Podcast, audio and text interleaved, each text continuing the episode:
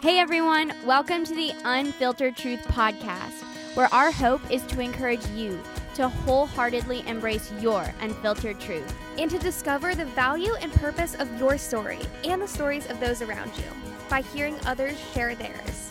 I'm Sky. And I'm Isabel. And we and a couple of our friends have started this little ministry we like to call Unfiltered Truth, where we ask people to share the highs and the lows, the good and the bad, and everything in between that's brought them to where they are today. So here are some of those stories. Enjoy! Hey guys, welcome to the Unfiltered Truth Podcast. We're so excited to have all of you guys here with us today. Yes, and today we have our friend Bethany Wouters, um, who's going to share her story with us. Um, Bethany's been serving in ministry really her whole life, and besides leading worship and teaching in the nursery, she just loves being with her friends, and she is such a good friend. Um, she loves eating Chick-fil-A, going on hikes, watching movies, playing board games, and very important, she is infamous for her dancing. And in the words of Bethany, she goes hard on any dance floor, especially at weddings. So people, invite Bethany to your wedding. Yes, please. um, yeah, and I met Bethany. Bethany and I met each other in New Zealand, actually, mm-hmm. when she was serving, I guess you would call it a missions trip, right? Yeah. Or like a ministry trip mm-hmm. in New Zealand, not a shabby place to serve. And yeah. while I was um, attending Bible college there, and we met, and we've been Instagram friends ever since. Mm-hmm. And I'm a big fan of Bethany's Instagram and um, all the things that she says. So um, yeah, we've asked her to be on our podcast today. Um, yeah. And Bethany, we are so excited to have you here.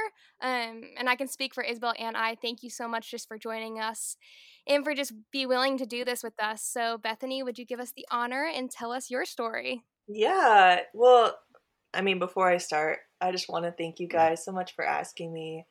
I am just so excited to have this opportunity and to share what God has done in my life in a different way, because this is my first time being on a podcast, so super excited for that.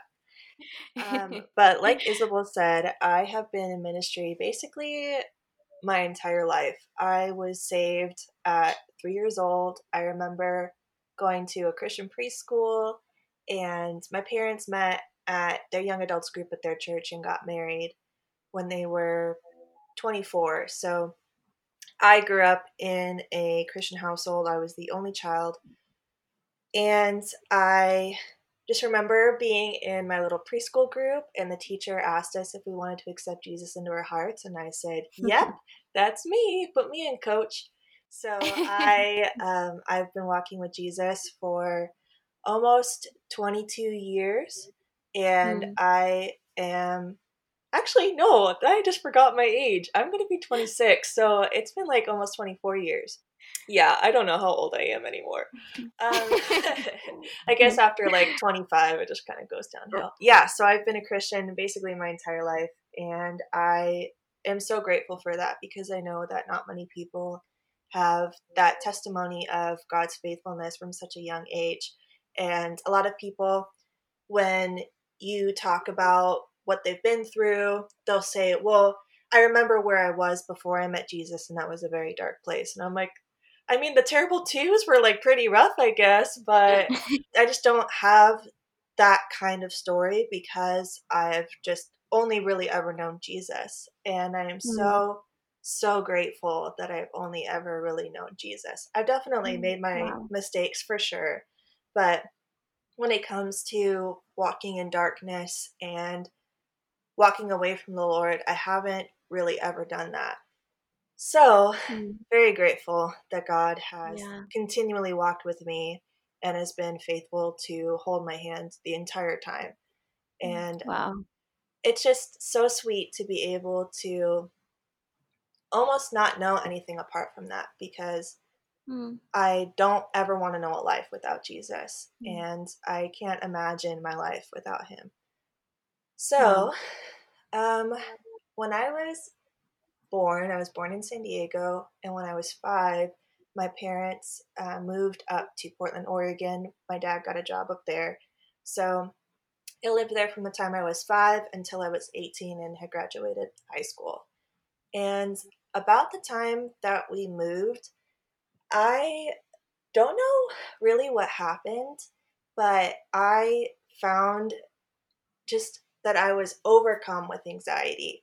I had panic attack after mm-hmm. panic attack. And honestly, I don't really know why I never went to see a doctor, because it was debilitating. I mm-hmm. could not go to school. I would beg my parents to keep me home because I was just so afraid of everything. Wow. And I, this is a little bit gross, but I saw one of the kids in my class throw up one day at school, and that turned into a fear of getting sick. So I like never wanted to go to school because I thought that if he got sick at school, then I was going to get sick at school. And my mm. dad had to come and sit with me in class as I sobbed, like, I can't be here. I'm so overcome with, with panic and anxiety. I just have to leave. And this is really sad, but it makes me laugh now looking back on it. Um, we had like third grade yearbooks, and this kid named Alex wrote in my yearbook, "I'm so glad you got over that time when you cried a lot." Oh, that's sweet of a third like, grader. Yeah, little eight-year-old Alex is like, aww. "I'm really glad you don't cry anymore." You know, I was a very anxious child, and that even. I mean, like looking back on my life, I am so glad that I'm not there anymore in terms of I'm not like crippled by my anxiety. I don't have random panic attacks when people get sick or when like I was terrified of the snow, and living in Oregon where it snows, I was like, oh my gosh, I'm going to get stuck. I'm never going to be able to go outside or like leave my school or whatever.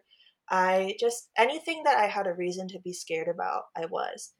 And I found that the only thing that helps is the Lord. And I mean, I've tried to, like, I mean, I've never been in a relationship. I've never, um, like, turned to guys for my source of satisfaction. I've never turned to sex or drugs or alcohol or anything like that to numb that anxiety. But I've definitely tried to just figure it out on my own, and mm. that never works. I yeah. I can't like explain how the peace of God feels, because everybody experiences it a little bit differently. But there were a couple times in Bible college where I was having a panic attack, like I could just feel it coming over me, and I would just like stop and pray and ask God to overwhelm me with his peace, because I was so overwhelmed by my anxiety. And you know that verse in Psalms where David writes, "You anoint my head with oil, my cup runneth over," mm-hmm. in Psalm twenty-three. Yeah. That's how it feels when the peace of God comes over me. It's like he anointed my head with oil, and it was like running down, and it was just like his peace just covers and it overwhelms.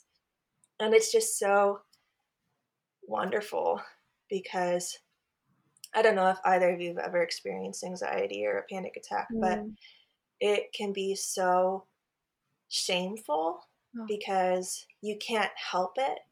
Mm-hmm. A lot of times, I mean, you can get anxious about something, like if you're nervous or worried about a circumstance or a situation and you don't know how it's going to end up, um, you can definitely experience anxiety in that way. But in terms of like, nothing's going on, there's no reason yeah. for this feeling, it just happens. It can be so mm. shame-inducing, because you can't control it and you can't fix it. It's just, you're experiencing it, and you don't know what's going on. And it's in those moments where the Lord has been even more true than he already is, because he's mm-hmm. so true. Like I said, I've only ever known him, and he's been so true in my life. But it's really in those moments when it's that supernatural overcoming of peace that he brings, mm-hmm. that it's even more evident that he exists. in my life anyways. Um, yeah. Love that. But yeah, so I am so grateful that I don't get panic attacks like hardly ever. I don't even experience them like once a year anymore. So that in mm-hmm. itself is a testimony of God's faithfulness in my life. Yeah. And just him delivering me from all of that, because it's like night and day from how I was to how I am now. And especially mm. in this coronavirus situation where there could be so much to be fearful about. And like, if I were six-year-old Bethany in this day and age, I would be experiencing that anxiety over this and not knowing what was going to happen. But because of that, because of his deliverance of this, and that's not to say that I don't still get anxious, because I do, mm-hmm. but it's not mm-hmm. like how it was when I was a kid. Absolutely. I am so, so thankful that I don't experience that. And I don't wish that on anybody. It is honestly scary to just not know where your mind is going to go and to not be able to, like, for me, experiencing an anxiety attack, um, it's physical, and that, like, my heart races, I get shortness of breath. I can't grip things. Like, I lose my strength in my hands. So, like, yeah. turning a page or, like, holding a pencil is, like, really hard. But mostly it's, like, your thoughts kind of, like, become like a hurricane where they're, like, spinning and spinning and spinning, or, like, a tornado. Mm-hmm. And you, like, can't focus on one, or it's one thought that is taking over everything else. Mm-hmm. So all of that combination with just, like, I don't know, the ickiness that anxiety brings is just so unwanted, and I don't wish anybody to experience that. Mm-hmm. So outside of that, um, I just love being in ministry. I've been serving in ministry since I was a kid. Um, I started out in the nursery when I was like eleven, and then Sunday school, Wednesday night school. Um, I started leading worship when I was maybe like sixteen or seventeen. And then when mm-hmm. I went to Bible college, that became like more of a thing. And then how I met Isabel in New Zealand was I'm involved in this worship band team thing called Revo Collective. And the Lord's faithfulness has been evident in that too, and that we've been able to go to beautiful places like New Zealand and Austria and Italy and Kansas. Um, the people in Kansas are great. People are like, oh, Kansas, that's like the uncoolest place in America, except maybe Nebraska, you know? But it's like, the people in Kansas are so wonderful. And people always ask me, like, what did you love about your trip? What made it so amazing? And it's always the people. The people yeah. make or break a trip. Like, you could go to a beautiful place like New Zealand, but if you don't have the right people with you, you probably would not have a good trip. That's true. So, yeah. I mean, God's faithfulness in allowing me to be involved in Revo has just been so sweet. And I am very thankful for those guys. I miss them because I'm in Nashville, and I think all of them now are in California, mm. and they are just, they're so wonderful. They are like my second family. Um, mm. And they have just been so awesome.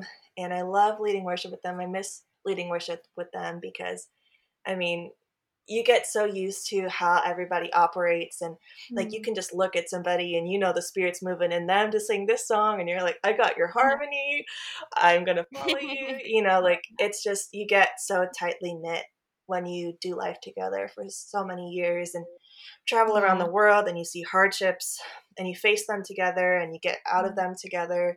The Lord brings you through them, and it's just, you get so much closer. So yeah, yeah I've been doing that for like seven years. Um, wow. And now that I'm in Nashville, which is a whole other story that we don't have time for, but now that I'm in Nashville and I'm honestly and truly one hundred percent by myself, this is the first time that I haven't lived anywhere near any family of mine. My closest family is in Ohio, and those are my cousins.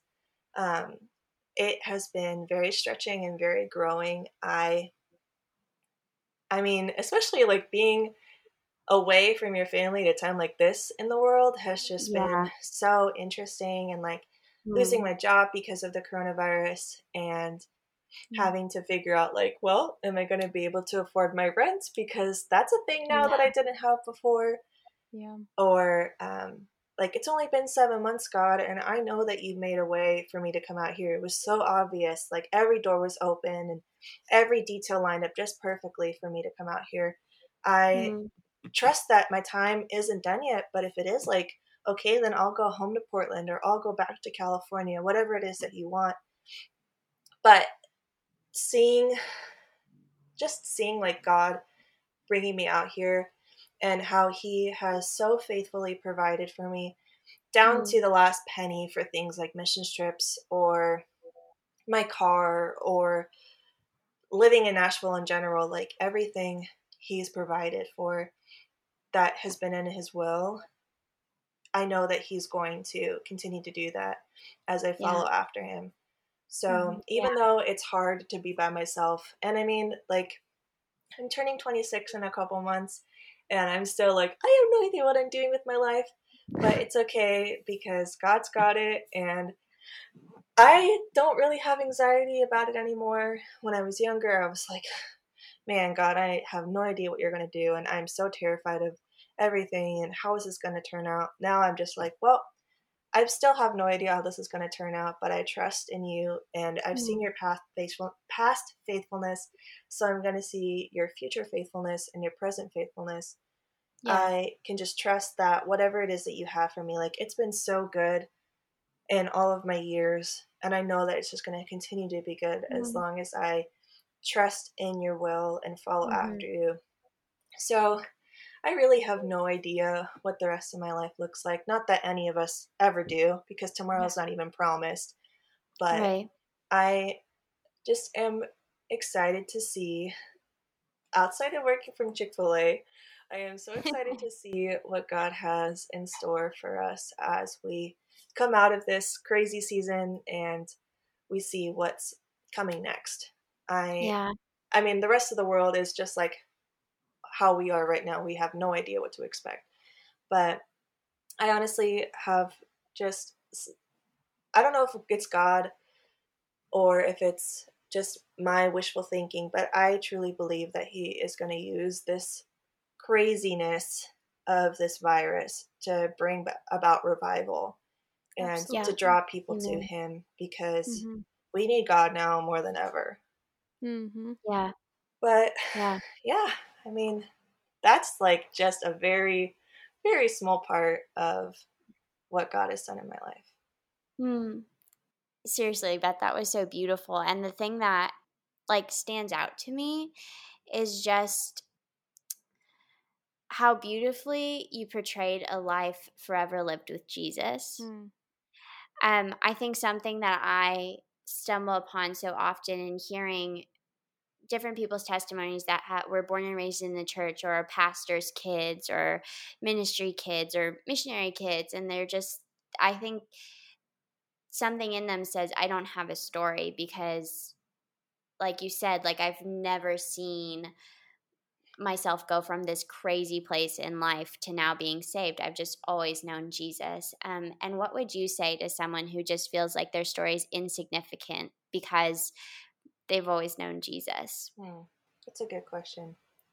I have definitely found myself there, because you hear these radical testimonies of people being brought out of the worst things that a person could experience into a saving faith.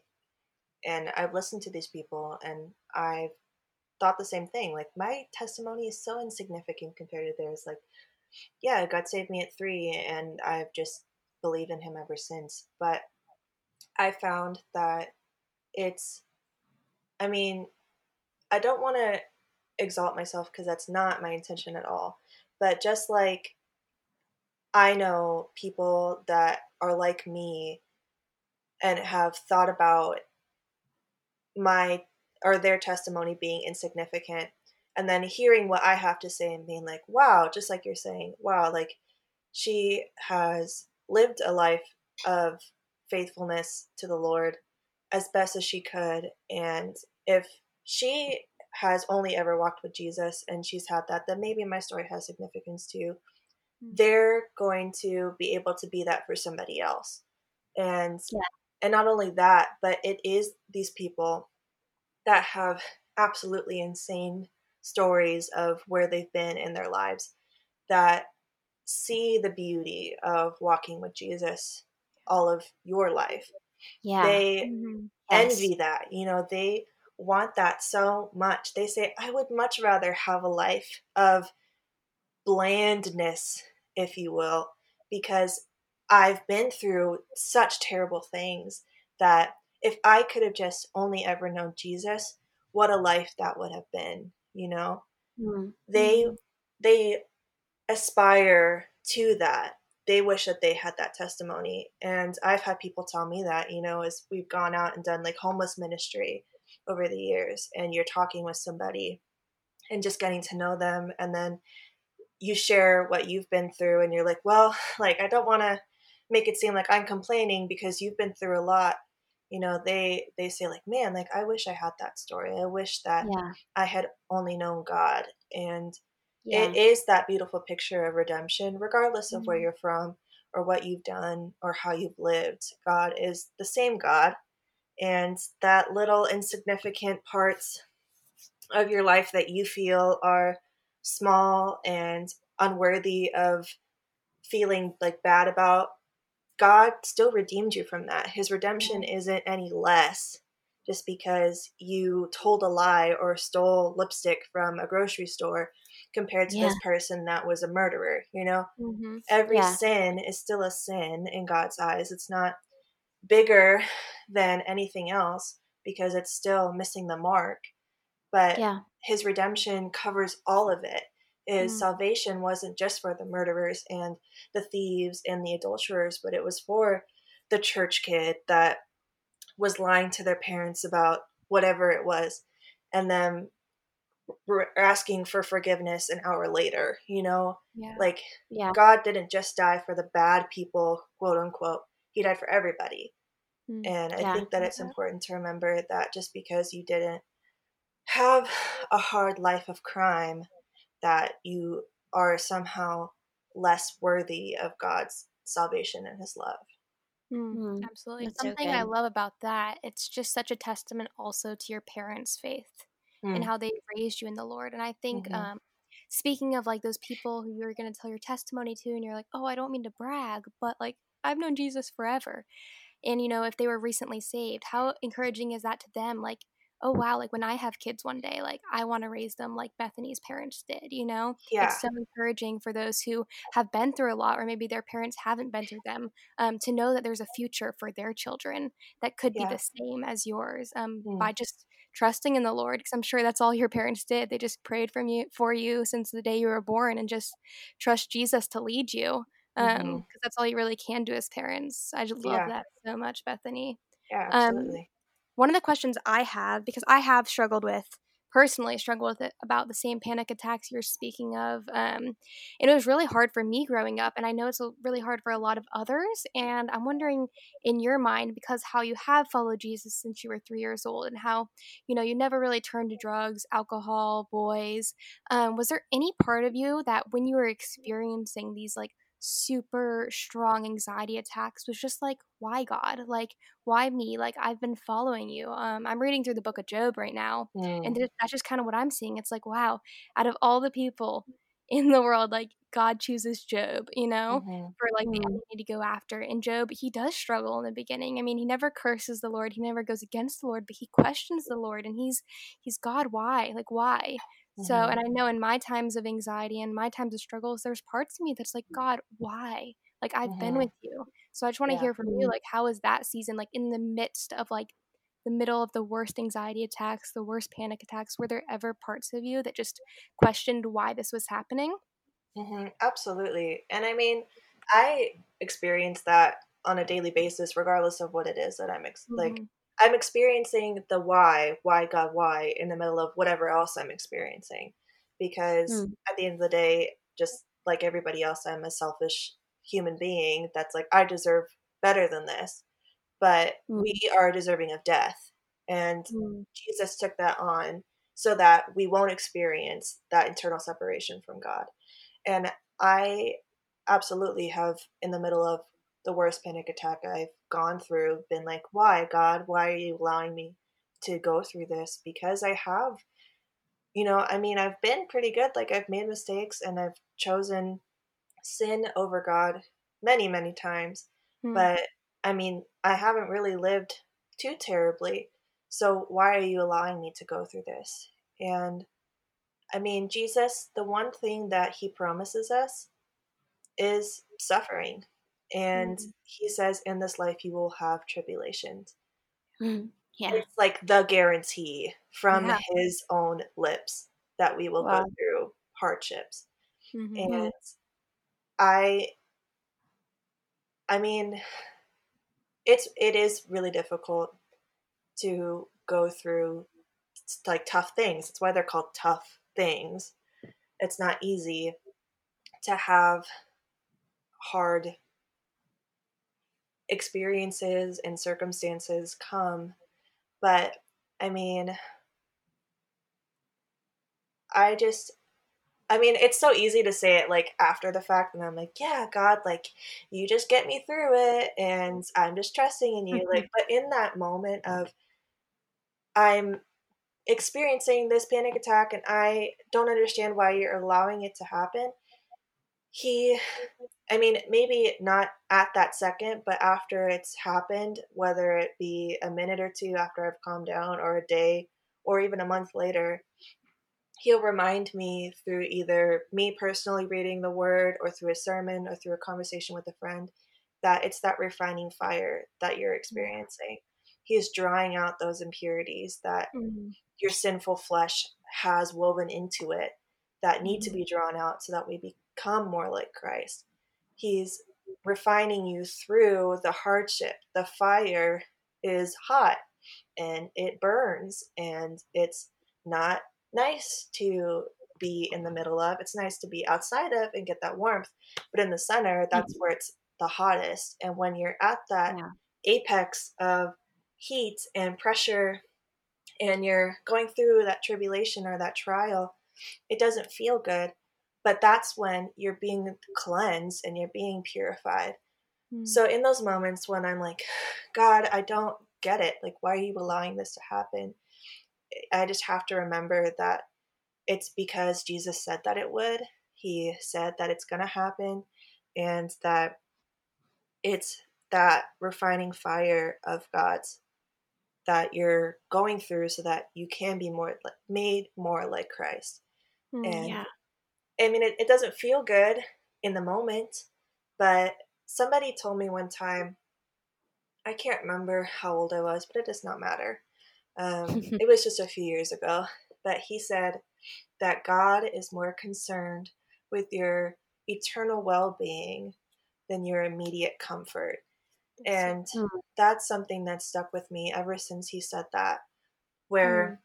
even though God doesn't want us to be miserable, God doesn't want us to just always be depressed or angry, he cares ultimately about us being in heaven with him. Mm, so yeah. if we're going through that uncomfortable season or that refining fire, and it's hot and it hurts, it's only for a season, because like Paul writes, the momentary afflictions of this life have no comparison to the eternal weight of glory yeah. that is to be revealed. Yeah, amen. You know, and yeah.